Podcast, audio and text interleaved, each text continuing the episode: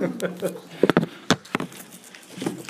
always a beautiful day to be with uh, to be with our brethren and to, to spend some time in the Word of God and and to uh, to study the Scriptures, which is something that really opens our hearts to the knowledge of God. You know, there's um, there's a lot of things that we do. You know, we often do it alone. Uh, you brush your teeth by yourself. You get dressed alone. Um, you drive the car alone most of the time, unless you have somebody that continues to tell you how fast you're going. But there is something that we're going to discover today that we don't do alone as Christians. We will find out today that we don't pray alone. We don't pray alone. And having said that, let's open the word of prayer. Father, we thank you, dear Lord, for the word of God. We thank you, dear Father, for the work that it does within our own hearts.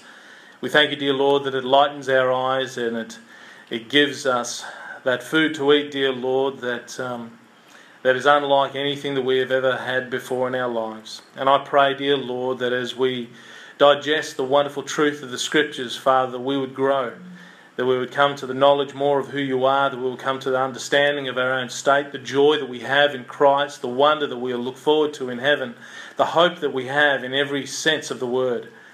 And I pray, dear Lord, that we could shine in a dark place, that our light would so shine, that indeed it would draw all men to you. We pray, dear Father, this thing, dear Lord, this day. We ask, dear Lord, that you'll be with us. Open the eyes of our understanding, Father, and help us rejoice in the wonderful truth of who you are and the work that you do. In Jesus' name we pray.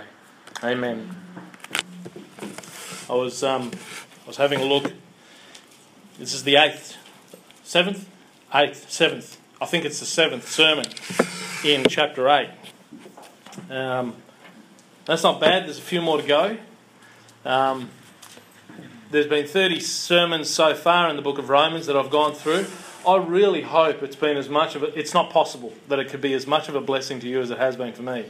But it's been such a joy to go through this book. And there's so much there. You know, have you recognized that? Have you realized how much is in this book? I mean, I guess that's just the infinite uh, characteristic of the Word of God. You know, there's so much, there's so many different topics, there's so many different things that we can really grow with and, and come to understand. So, if you have your Bibles with you, please open to the book of Romans. We're in chapter 8. We're going to continue on, but we'll read from verse 22 just to make sure that we've got this in context. Verse 22, chapter 8. It says, For we know that the whole creation groaneth and travaileth in pain together until now. And not only they, but ourselves also, which have the first fruits of the Spirit, even we ourselves groan within ourselves, waiting for the adoption to wit, the redemption of our body. For we are saved by hope. But hope that is seen is not hope. For what a man seeth, why doth he yet hope for? But if we hope for that we see not, then do we with patience wait for it. Likewise, the Spirit also helpeth our infirmities. For we know not what we should pray for as we ought, but the Spirit itself maketh intercession for us with groanings which cannot be uttered. Oh, and he that searcheth the hearts knoweth what is the mind of the Spirit, because he maketh intercession for the saints according to the will of God. Amen. So we have several points to get through this morning. Um, the first one is that we have in infirmities assisted. Infirmities assisted. The second point is ignorance interceded. The third one is inclination known. Inclination known. The fourth, an intervention of a cord. An intervention of a cord. And the fifth one is the Christian never prays alone. That's the last point. Infirmities assisted. We've got an interesting word here that sets our context, and the, and the portion of the text is the first verse in uh, chapter, chapter 8, or first portion of uh, verse 26. Likewise, the Spirit also helpeth our infirmities. As with all Scripture, you can't take it out of its context. And the word likewise sets the context. Okay? It's an adverb, but it's also a conjunction in a, in a sort of form. It joins what's gone before to what's coming after, but it also adds something more to it. Likewise, the Spirit also helpeth our infirmity. So, the context of the passage that we're speaking about is that portion that speaks about eternity. That portion that speaks about the adoption, to wit, the redemption of our bodies, that state that we're going to be in in eternity that we're looking forward to. And it links to that hope. Remember, it's that hope. Uh, for if we hope for that we see not, then do we with patience wait for it. Linked in with patience, likewise, or in like manner, or in the same way, the Spirit also helpeth our infirmities. So not only do we have hope that we can look forward to, but we also have the help of the Spirit of God, helping our own infirmities. So hope helps us to live this life in patience, and the Spirit also helpeth our infirmity. Infirmities, infirmity. It's really good, you know, it's really good to know that something's helping our infirmity, but it's difficult to know what it is that infirmity refers to if you don't know what the meaning is. So, we're going to do a word study. Now, I do a word study probably a little bit different to a lot of people.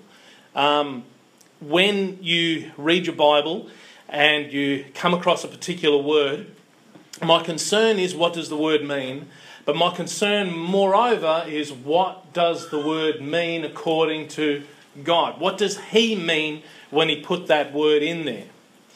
And in the authorized version of the Bible, we've got something very, very unique, and it's recognized as unique as far as English translations are concerned. Within this book, you have a built in dictionary. Within it is a dictionary, it's built in. And looking at how God uses the word is how we want to understand the word. Now, like any good dictionary, every word is defined by its use. Okay, so whenever you're opening up a dictionary, you see it's defined by its use. It gives you a broad range of meaning, and that meaning is always put in a context of how it's being used.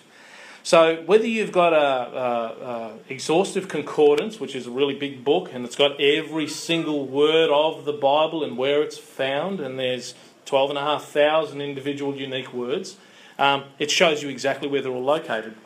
Or you can use a smart search on your iPhone. If you've got a phone, a smartphone, you can do a search on a word and it'll come up with everywhere that word is actually found in the scriptures. Now, there's a reason why an original language search will lead you astray. And I'm not going to go into that now, but having 400 plus versions in the English language alone should tell you that it's not a precise method to employ. Okay? That alone should tell you that it's not a precise science to employ using the original languages. We believe we have the Word of God. We don't think that God's got a problem with language. And the authorized version of the scriptures has this unique ability and it's recognized, it's known. So I've gone through it and I've actually discovered that the word infirmities appears 22 times only in the scriptures. I'm not going to go through all of them.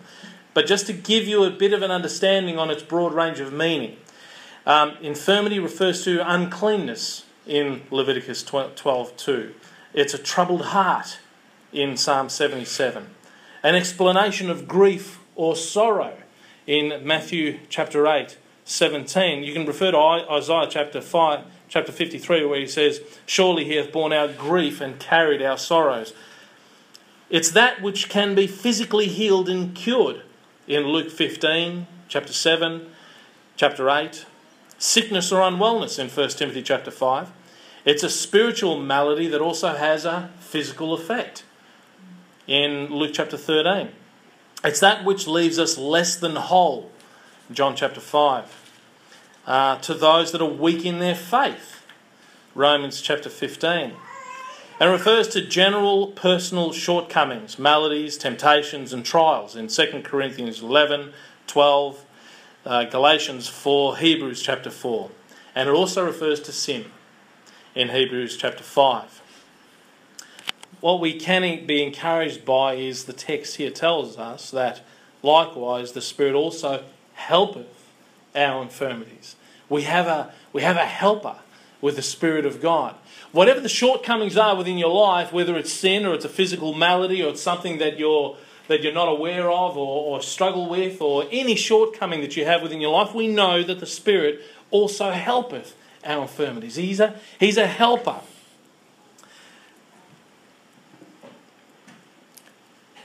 Just important to know that the Spirit doesn't do it alone. Okay, a helper is not someone that actually does it on their own. It's like um, it's like somebody else carrying the other part of a heavy weight. You know, you do it together. The Spirit doesn't do it on his own. He cannot do it without you. The Spirit helpeth. He's our helper and he helps our infirmities.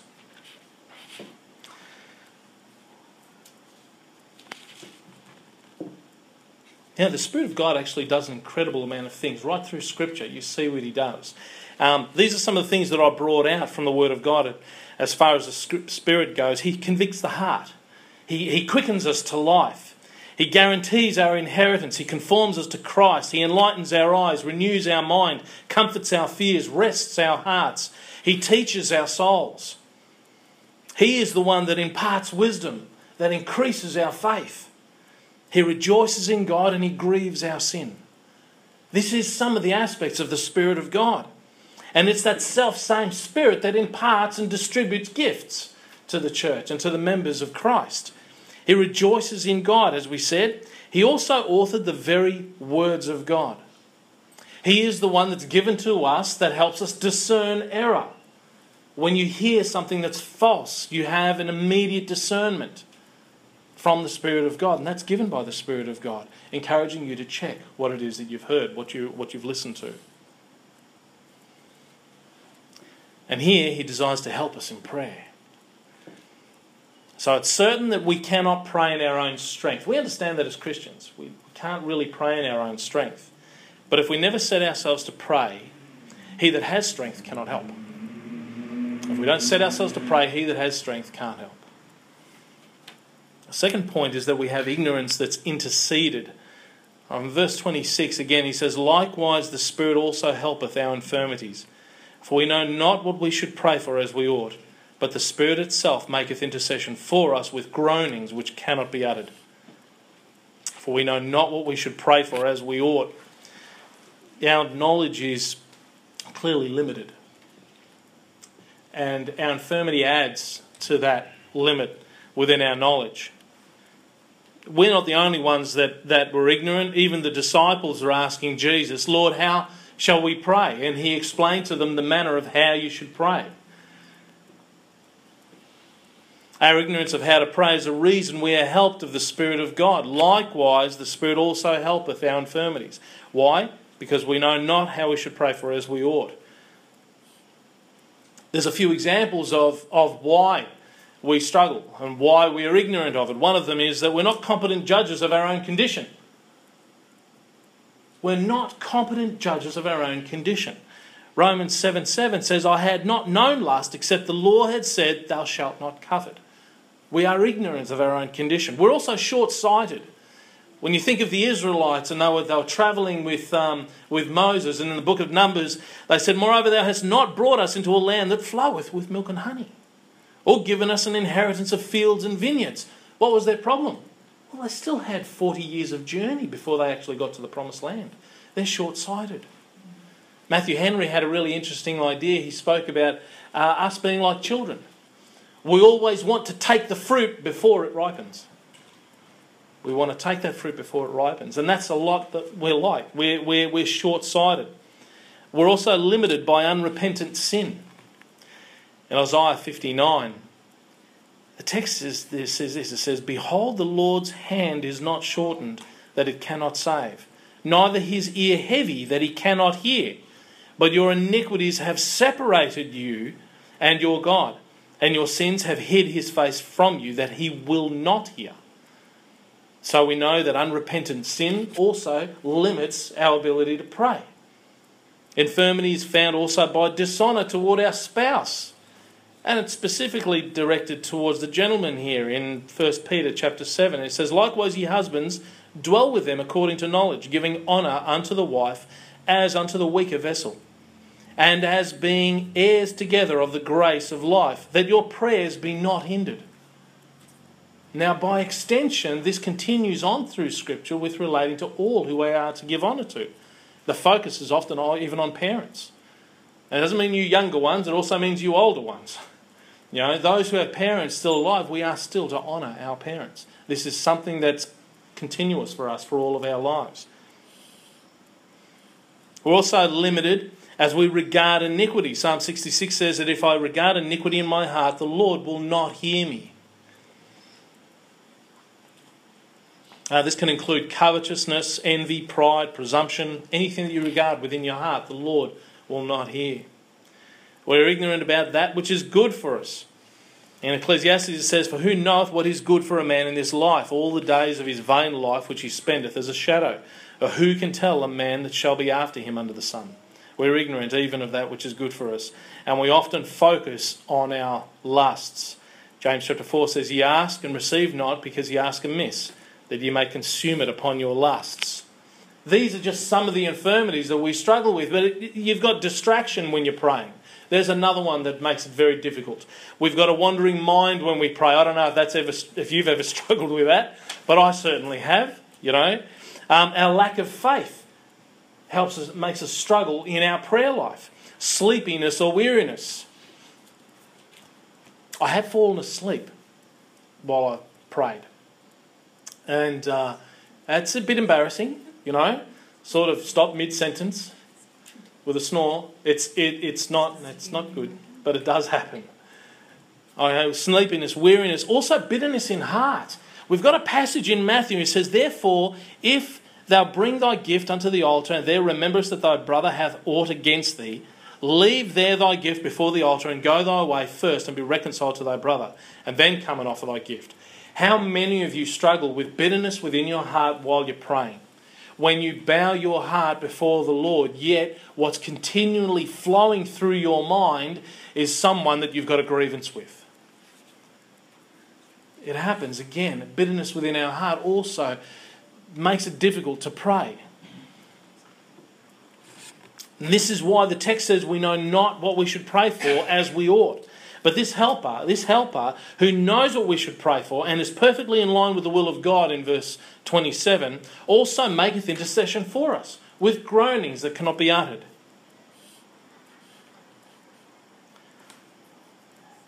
It's difficult to underestimate the vital role that intercession plays with regards to the benefit to all who receive it. We think about family members who don't know God. Um, how will they come to know Him without you interceding in their prayer? Think, think for a moment of the difficulty that we have with those that are around us. Again, we're speaking about loved ones, we're speaking about friends, we're speaking about family, speaking about those who won't know God. It's not necessary that they haven't heard of God, but they won't come to Him. The Bible says that the fool that has said in his heart, There is no God, he's willingly ignorant. Those who profess themselves to be wise have in fact become fools. Their denial of that which the heavens declare concerning the glory of God. They fail to see that from the invisible things of Him, from the creation of the world, are clearly seen, being understood by the things that are made. We know and believe that through faith, the worlds were framed by the Word of God, so that the things which are seen were not made of the things which do appear. How amazing is that? We've got God speaking about the material elements of the universe from a molecular level. From a molecular level.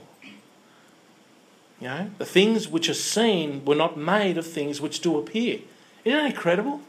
Thousands of years before the atom was discovered, um, and before subatomic molecular physics was even a science, we have in Scripture an understanding that everything which, which appears, everything that, we, everything that we see, is not made from that which appears.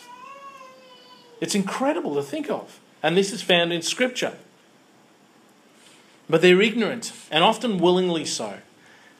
The Bible tells us that light has come into the world, but men love darkness rather than light. Why? Because their deeds are evil. That's why they're ignorant. And how are they going to be benefited without intercession? How? How are they going to come to the Lord without you praying? You know, I've, I've seen it. I see it all the time, and it and it and I and I'm often so amazed. You know, we just heard about Ilya and how a child is born. You know, and just the just the whole idea of of a child being born, a life, a new life. You know, it, it should blow away every doctor, every gynecologist, every midwife, anybody that who has a hand in, in watching this come to be. It should absolutely blow their mind. And you know what? A veil is put in front of their eyes. How? How can they be so blind? They're willingly so. They're willingly so. How are they going to come to the knowledge of the Lord without you intervening? And in just this way, the Spirit intervenes for us. In the same way. There's nothing unreasonable with what we see here in the text. The lost need to be interceded who are far from God. And we who are near to God need to be interceded for due to our own infirmities by He who is one with God. There's nothing, uh, nothing wrong with the text. The text is perfectly clear in what it says. The third point that I have is inclination known. Inclination known. And it's in verse 27. And it says, He that searcheth the hearts knoweth what is the mind of the Spirit, because he maketh intercession for the saints according to the will of God. To the Christian, there's nothing greater than to know that the Lord knows all that is in our hearts. I, I recall in, um, in my darkest trials of sin, I was, I was far too ashamed to come to God. Um, and it was while I was a Christian. And, and I, honestly, I, I, see that passage where they go into the mountains and say, Rocks fall on us. Oh, that's how I felt. That's how I felt. I didn't want to come to God in prayer. I was far too ashamed. How can I go to God in prayer for something that I continually repent of? You know, that I struggled with and the things that I was struggling with, I didn't want to bring to the Lord. You know, I only just repented the day before, or an hour before, or whenever. You know, and yet I find myself on my knees before my Lord because of the same affliction that I put myself through. Okay, and and it's that trial and that struggle that prevented me from prayer. Sin, sin actually is that within a Christian that answers the prayerlessness. Sin stops us from prayer, from praying. We don't want to come to the Lord. But you know what? Something changed. Because while I was a Christian, even though I was struggling with sin, I was actually part of me was was almost wishing the days that I wasn't saved. Right? That's that's how bad I got. Right? I, I, I, longed for those days where I could be in sin like a pig in mud, like it would be my everyday thing. I would, I would relish it. It was a friend of mine, Eddie and Sin, walking arm in arm, you know. It was fantastic for me, so I thought. I thought it was, I would excuse it. Um, I would excuse it in others. Uh, I hated the idea of feeling judged, and I always felt judged by anybody who was not in the same sin and condition that I was in. It's interesting because that's the same problem that most people have today. Don't judge me, don't judge me. Always feeling judged. All the time feeling judged. Don't judge me. Well, hang on, you're judging me. How am I judging you? Well, you're judging me for thinking that I'm judging you. They don't understand, you know I mean? But everybody judges, everybody discerns, you know? But it's the feeling of conviction within their own hearts because of their own malady, because of their own sin. And, and just when I thought about how good that was, I also forgot how blessing those precious times are with the Lord, knowing that I have hope. See, I desire righteousness. Righteousness within me is my heart's desire. That's what I want. And then it dawned on me that the Lord knows my heart. The Lord knows my heart. See, to the Christian, God knowing his heart is a joy to him because he knows that, that God knows that the least thing for a Christian to do is to sin. He doesn't want to. He wants righteousness. He desires holiness. But for the lost, for the unsaved, God knowing their heart is a frightening thought. God knowing their heart is a frightening thought. So, he that searcheth the hearts knoweth what is the mind of the Spirit See, the inclination of my heart was toward righteousness. My heart was troubled at my sin and didn't rejoice in it. The problem, however, is if you're sitting here and you've actually got a slight concern that God knows your heart, and if that worries you and troubles you, there's a very strong chance you're not saved and you don't know the Lord. Prayerlessness is an evidence of that also. Let me explain just something quickly with regards to prayerlessness and the saved and the lost, okay? God's given to those who are His the spirit of grace and supplications, it tells us in Zechariah chapter 12. It's as natural for a Christian to pray as it is to eat. It's that natural. We feel the compulsion to eat, we feel the compulsion to pray. We feel the hunger pangs to eat, we feel the desire to pray. Now, we can ignore that and put that aside, but it's always there. There's always the desire to pray, and there's always the recognition I haven't prayed. Right? Within a Christian. That doesn't exist in those who are not saved. That doesn't exist. It's not a part of them. The prayerlessness of the saved, look, just as any misdeed that you might have toward a loved one, anything that you do wrong to someone that has a relationship with you um, makes you want to avoid them. Early in our married life, um, Maria and I would occasionally have a bit of a tiff. Little, just a little argument, right? And, and I know that it was never my fault. oh, it's true, right? It was it, never my fault. All right, it was always her fault, and if she would recognise her sin, and I did use sin as a two-syllable word, sinna, okay, if she would recognize and identify her sin, then all would be good. Right? And you know what? Blown if I was going to open my mouth first. No way was I going to talk. All right? But you see, as any relationship, like the relationship we have with the Lord, uh, you, you've got constant opportunity. I see her in the morning. Walk away. I see her at lunchtime. Walk away dinner time, and I would not say a word. No way am I going to break my silence. I'm not talking to you. Then it's bedtime, and as far as I was concerned, it can stay that way because I was angry. But you see, within me, I was troubled by it, and you can see the anguish, anguish on my face. I was angry and I was really, really upset. Okay? But Maria, no, coasting. No problem whatsoever. And I thought, you know, I thought, you know, I'm Italian, I'm hard headed. Right? But I forgot, she's a woman.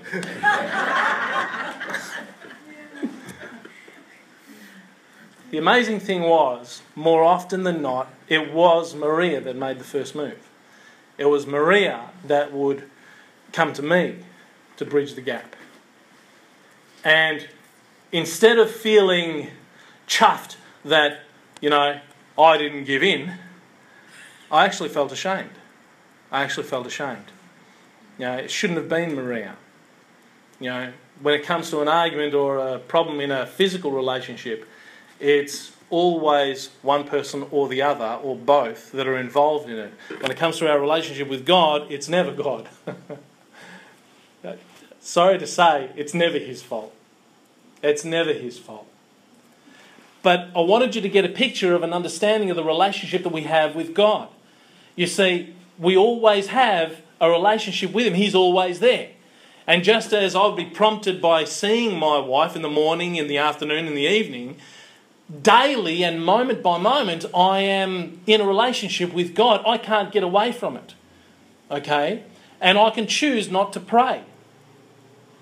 But that doesn't do me any good. So we're constantly prompted to go back to the Lord in prayer, to repent of our sin, and to ask Him for, our, for that forgiveness, that we might have a tuned relationship, a beautifully harmonized relationship, the two of us together. And Him knowing my heart added to that benefit. Him knowing that I don't desire to sin added to the ease in which I would come to the Lord in prayer. But the lost are not so. The lost are not so prayerlessness of the lost, if you have no inclination to pray, if you've never really felt the desire to do so, nor think that it really matters, you are none of His. You are not His. You are not saved. It's impossible for someone who has no desire to pray to actually know the Lord. It's not possible, according to Scripture. The greatest desire of the Spirit of God is to intercede for you. And as He does, to save you, so he does to benefit you. And this is what it's like to walk in the Spirit. If so be the Spirit of God dwell in you. Now, if any man have not the Spirit of Christ, he is none of his. As a Christian, the Spirit of Christ always moves and prompts you toward that which is good, just as he convicts you in that which is bad. Scripture teaches that we are to examine ourselves whether we be in the faith. It warns a number of times examine yourself whether you be in the faith. Why? Because it's so dangerous.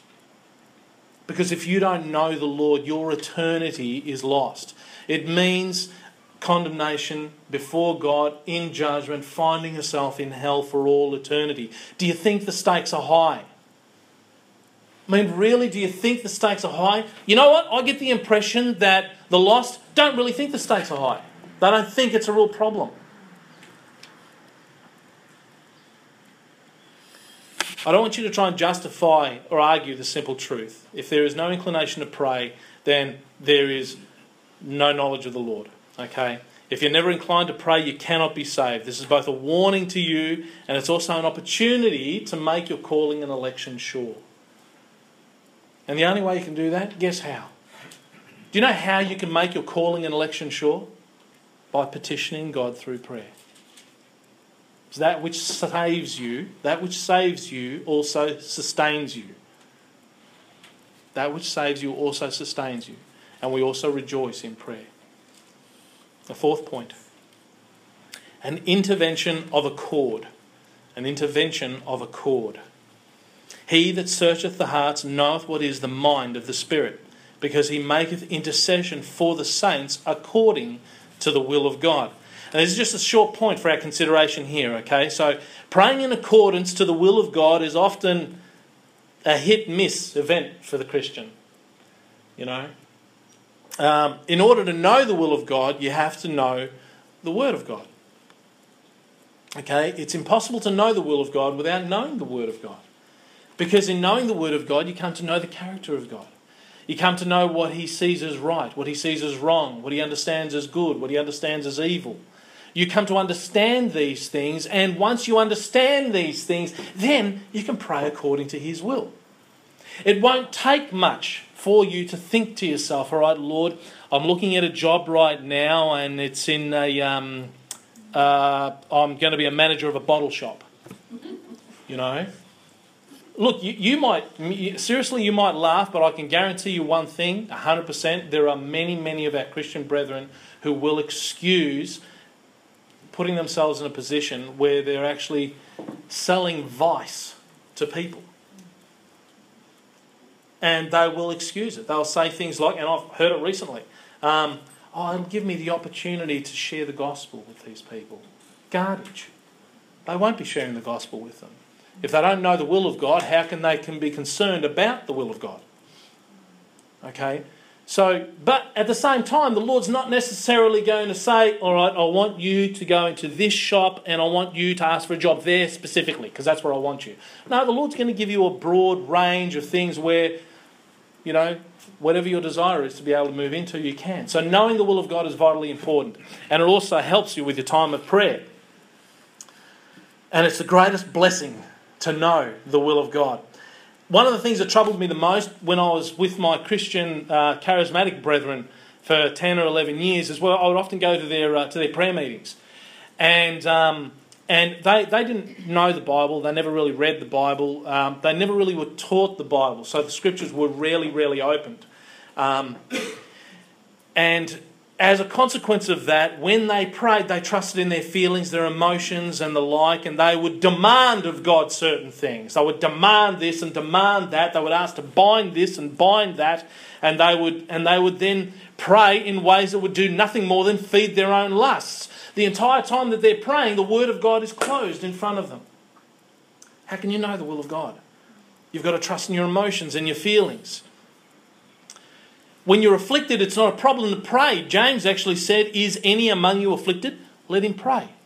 Let him pray.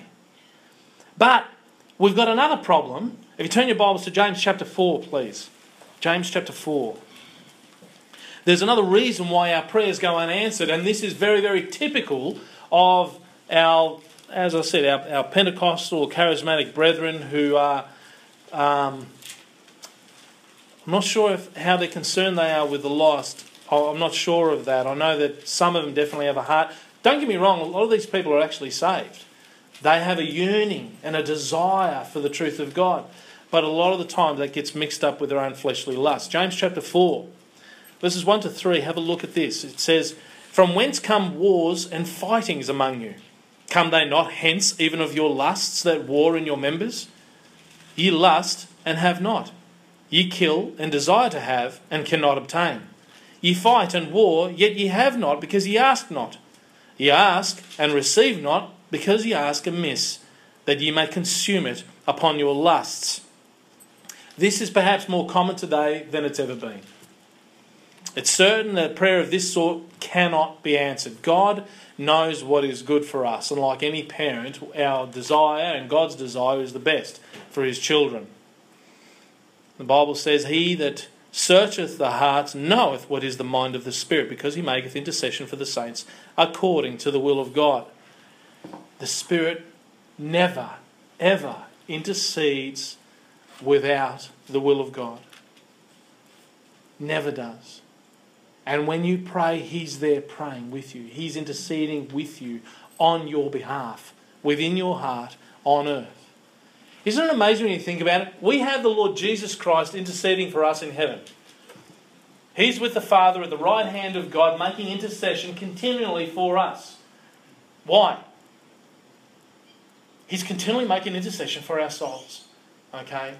And here we have the Spirit of God on earth interceding for us with respect to our petitions. Like a notary, he brings the indictment to the Lord and he presents it to God.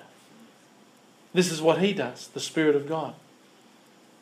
So both of them are in the face of the Father, both the Son and the Spirit of God, one from heaven, the other on earth. What an incredible picture.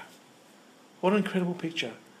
And that's why, when you look at all this, that's why we can get into that marvelous portion from, uh, from verse 28 in this text, and which we will start doing next time we come together.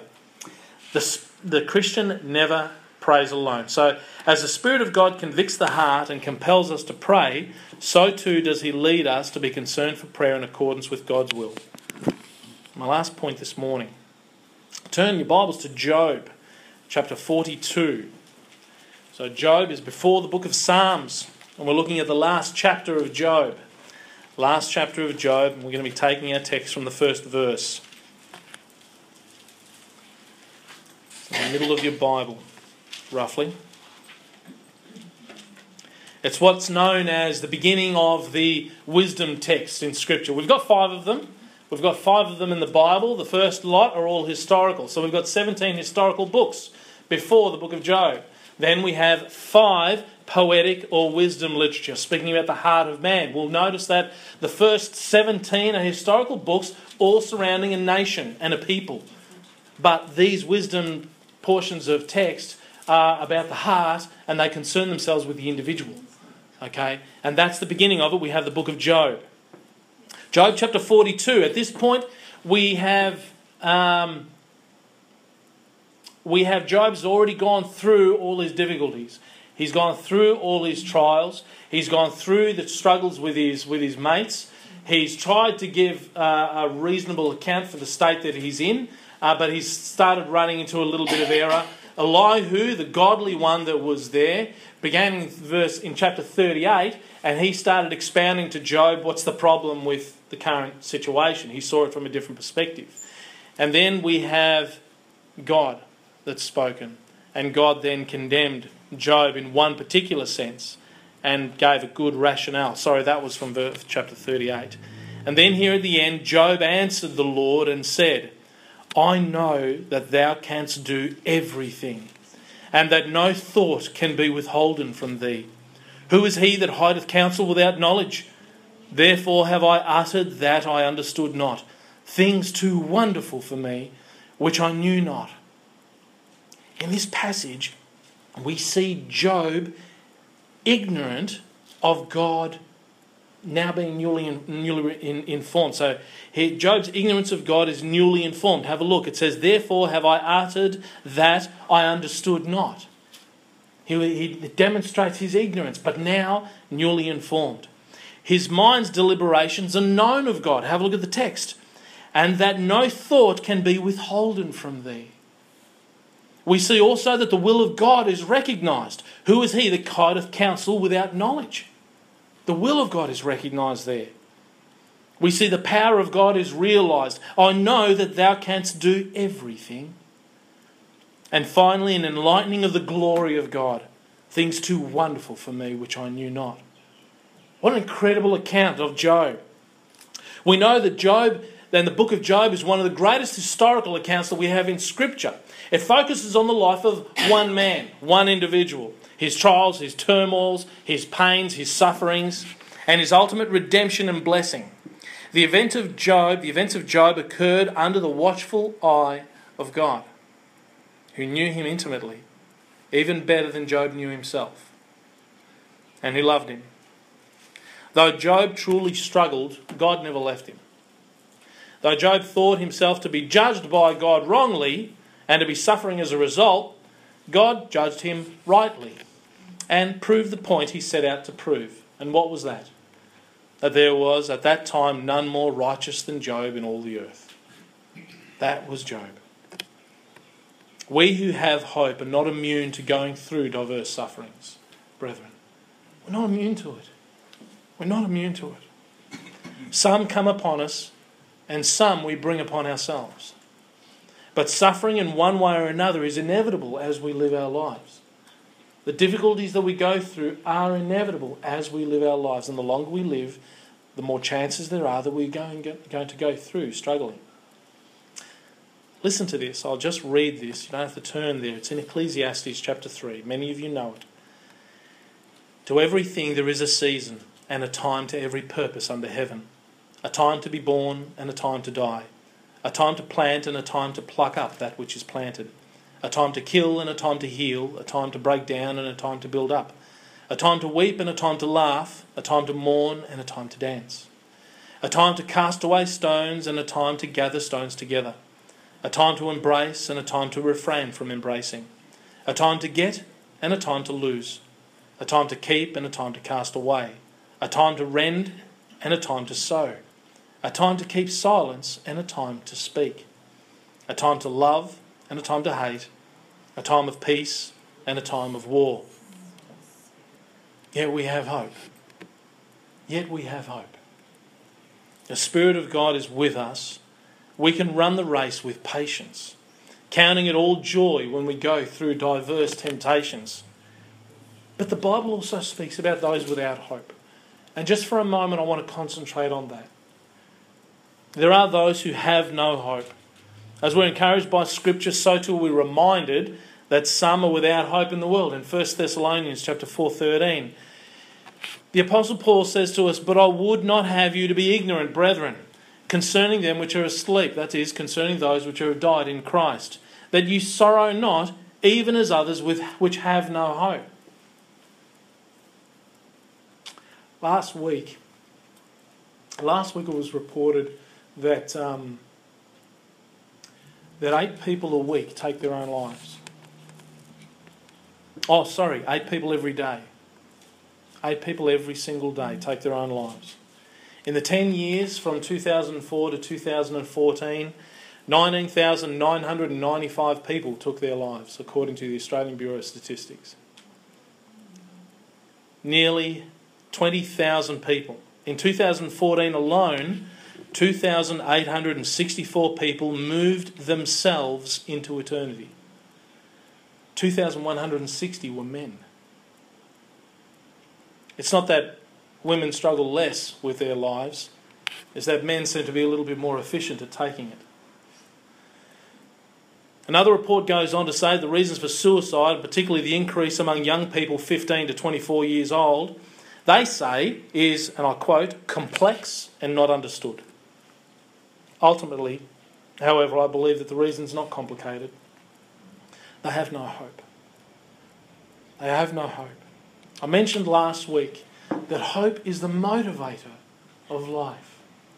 It's that which keeps you going when you're going through the dark times, when you're going through the difficulties.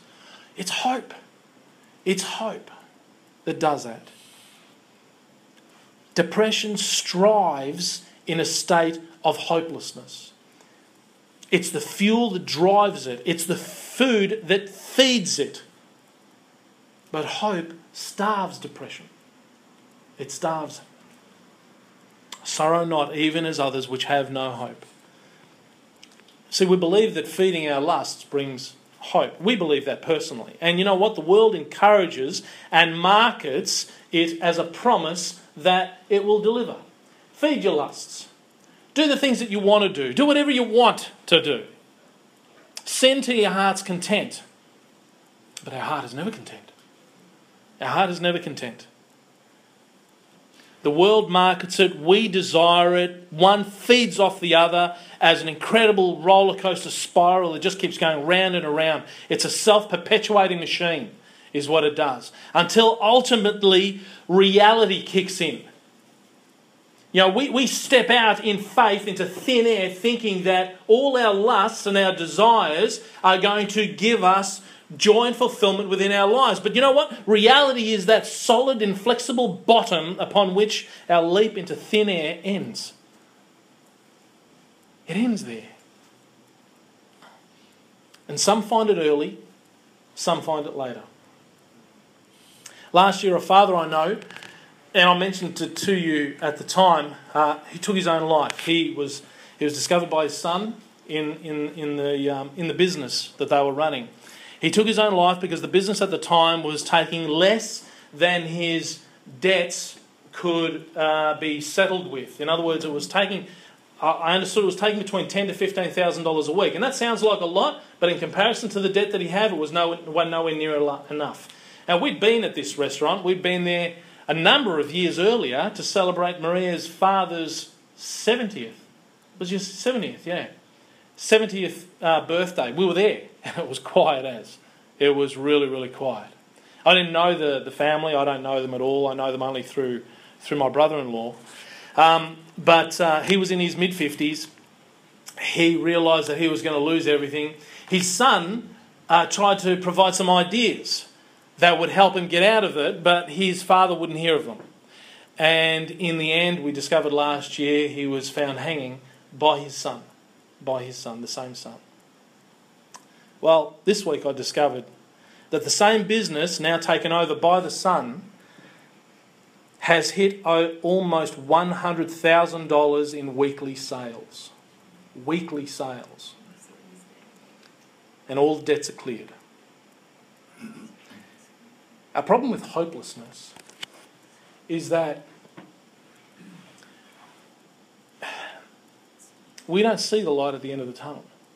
That's probably the simplest way of describing it. Okay? Reality is there is always a light at the end of the tunnel, particularly if you are in Christ. There is always a light there. But you know what? There might be a bend in the tunnel, and you can't see it.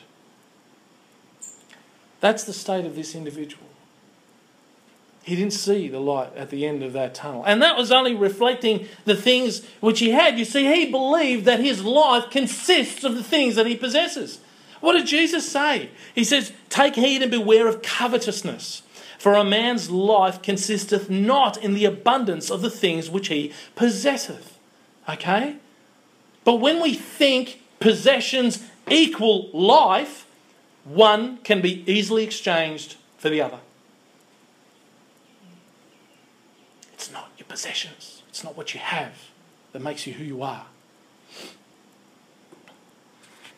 20,000 people believed there is no hope. 20,000 people believed there is no God. 20,000 people who believed they will rest in peace. 20,000 people who would imagine there is no heaven, no hell below us, above us only sky. 20,000 people who took their own lives for a lie. The Christian, however, ought to pray and not faint. I'm going to give you a bunch of texts here to encourage you. I'm not going to turn to them, I can't, there's a number of them in here, but I would like you, if you can, to take some notes, just with regards to the references. And I'm going to be closing with this portion. As an encouragement to us, the Christian ought to pray and not faint. Luke chapter 18, verse 1. Luke 18, verse 1. Galatians 6, verse 9 tells us to not be weary in well doing, for in due season we shall reap if we faint not. Hebrews chapter 12, verses 11 to 12 says, Now the chastening for the present seemeth to be joyous. Now no chastening for the present seemeth to be joyous, but grievous. Nevertheless, afterward it yieldeth the peaceable fruit of righteousness unto them which are exercised thereby. Wherefore lift up the hands which hang down, and the feeble knees. Jonah, while in the depths that closed about him as he was cast into the deep, and the billows and the waves that passed over him, and the weeds that wrapped around his head as he went down to the bottoms of the mountains, he describes his torment as in the belly of hell. Yet it was here that he lifted up his voice to God. Jonah chapter 2, verse 7. He says, When my soul fainted within me, I remembered the Lord, and my prayer came in unto thee into thine holy temple. They that observe lying vanities forsake their own mercy, but I will sacrifice unto thee with the voice of thanksgiving. I will pay that that I have vowed. Salvation is of the Lord. Of the Lord. Of no other. Of no other. Of the Lord. Now we've got false ideas and false religious systems that have actually changed their own ideas. Krishna is now considered as Lord and Christ. Right? Buddha is considered Lord and God. There is a distinction. It is the Lord. It's speaking about the only one, the one in heaven, God, our Lord and Saviour Jesus Christ. There is none other here. Salvation is of the Lord, and it's not of yourself. It's of the Lord, and it's not of your possessions. It's of the Lord, and it's not your spouse. It's the Lord, and it's not your, your, your, your significant other. It's the Lord, it's not your business. It's the Lord. It's not what you think will give you contentment in life. It's the Lord. It's the Lord. Our Lord is given to us an exam- as an example of one who endured in Hebrews chapter 12, verse 3. For consider him that endured such contradiction of sinners against himself, lest ye be weary and faint in your minds. When the Lord's own soul was troubled, how did he respond? In John chapter 12, 27, he says, Now is my soul troubled. And what shall I say? Father, save me from this hour? But for this cause came I unto this hour. Father, glorify thy name. What was the consideration of Jesus Christ? It was to glorify the Father. What's your consideration? To glorify God. That's yours. Philippians 4 6 to 7 tells us to be careful for nothing. Let's be full of care. Careful, full of care. Worried. Don't be worried. Be careful for nothing, but in everything by prayer and supplication with thanksgiving let your requests be made known unto God. And the peace of God, which passeth all understanding, shall keep your hearts and minds through Christ. Isaiah 26, speaking of the promise of God, saying, Thou wilt keep him in perfect peace, whose mind is stayed on thee. Why? Because he trusteth in thee. Isaiah chapter 40, 31 informs us that they that wait upon the Lord, I love this text. Some of you know what I'm going to say. What the text says, they that wait upon the Lord shall renew their strength. They shall mount up with wings as eagles. They shall run and not be weary. They shall walk and not faint. Last two verses. Psalm 27, verse 14. Wait on the Lord. Be of good courage he shall strengthen thine heart. Wait, I say, on the Lord. And the last verse is one of my favourites. And I'm only going to do a short part of it. Psalm chapter 46, verse 10 tells us to be still and know that I am God. Though our reason might fail, faith in Christ cannot. Our reason is based on subjectivity. Faith in Christ is based on that which is certain. There is never a time that we ought to faint. We are never isolated in our trials. We are never alone in our prayer. We are not praying to some impersonal force, but to God. And you know what? We know Him. So, to the Christian, I'm just going to give you this quote by Thomas Manton. He quoted this in 1873. He says, We have no other way to relieve ourselves in any distress but by serious addresses to God. This is the means appointed by God to procure comfort to the distressed mind, safety to those that are in danger, relief to them that are in want, strength to them that are in weakness. In short, the only means for obtaining good and removing evil, whether temptations, dangers, enemies, sins, sorrows, fears, cares, poverty, shame, sickness. God is our only help against all these, and prayer is the means to obtain relief from Him. They all grace and strength and the greatest mercies that we desire and stand in need of. The Christian never prays alone. We never pray alone. To the lost, to the lost. Believe the gospel. Believe the gospel. And repent of sin. Turn to God. He is the source of all hope. And to each one of you that are here, in the in the back of the church, we've got tracts. We've got tracts. They have scripture verses on them.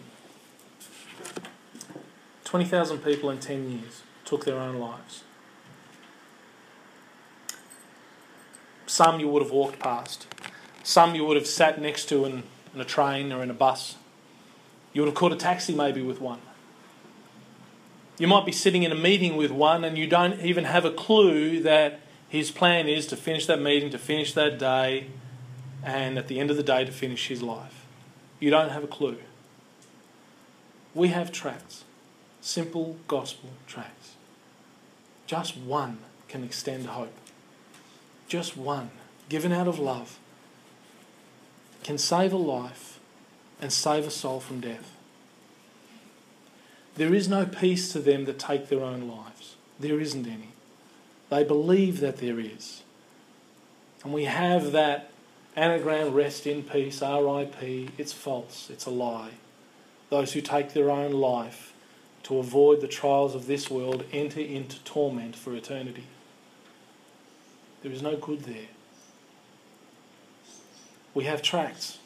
Please, empty them. Empty the shelves there. We'll replenish them. The church will replenish them. We'll put more there to replace those ones. But if you take them, give them. Give them out. Let others find that hope. We need to, guys. This isn't a rehearsal, you know.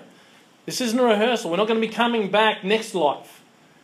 We have this life and this life only. 20,000 people were without hope. You who have hope, share it. Let's pray. Father, we come to you, dear Lord, knowing, dear Father, that we have a joy and a hope in eternity that we with patience wait for. We know, dear Father, when we bend our knee to pray, it's not us alone, but your Spirit that prays within us with groanings that cannot be uttered, praying always according to the will of God. Father, we fail in so many things and we repent of our own lusts and our own desires and our own chasing after the things of this world which will pass away. And I ask you, dear Lord, please, please forgive us for it. And I pray, dear Father, that if there is even one in this congregation that has convicted, dear Father, of their own sin, that they will, dear Lord, not rest until they rest in you. I pray, dear Father, that they would have the courage and the strength to stand up and ask, dear Lord, to be saved. That they would plead with you. They can do this on their own, dear Father, I know, but even if they desire to help, dear Father, any one of us that are here that are saved and that know Christ, I would not like nothing more than to lead them into that prayer that would save their soul. I pray, dear Father, stir them up. And stir us up, dear Father, as those brethren of yours, those that know you, that we would be convicted within our own hearts for our own complacency. And I pray, dear Lord, that we would open our eyes to the misery around us and that we would share the light of Christ. We thank you and we praise you in the name of Jesus Christ. Be with us, dear Father. Let our speech, dear Lord, be only of you and of those things which exhort and encourage one another. We thank you, Jesus Christ. Amen.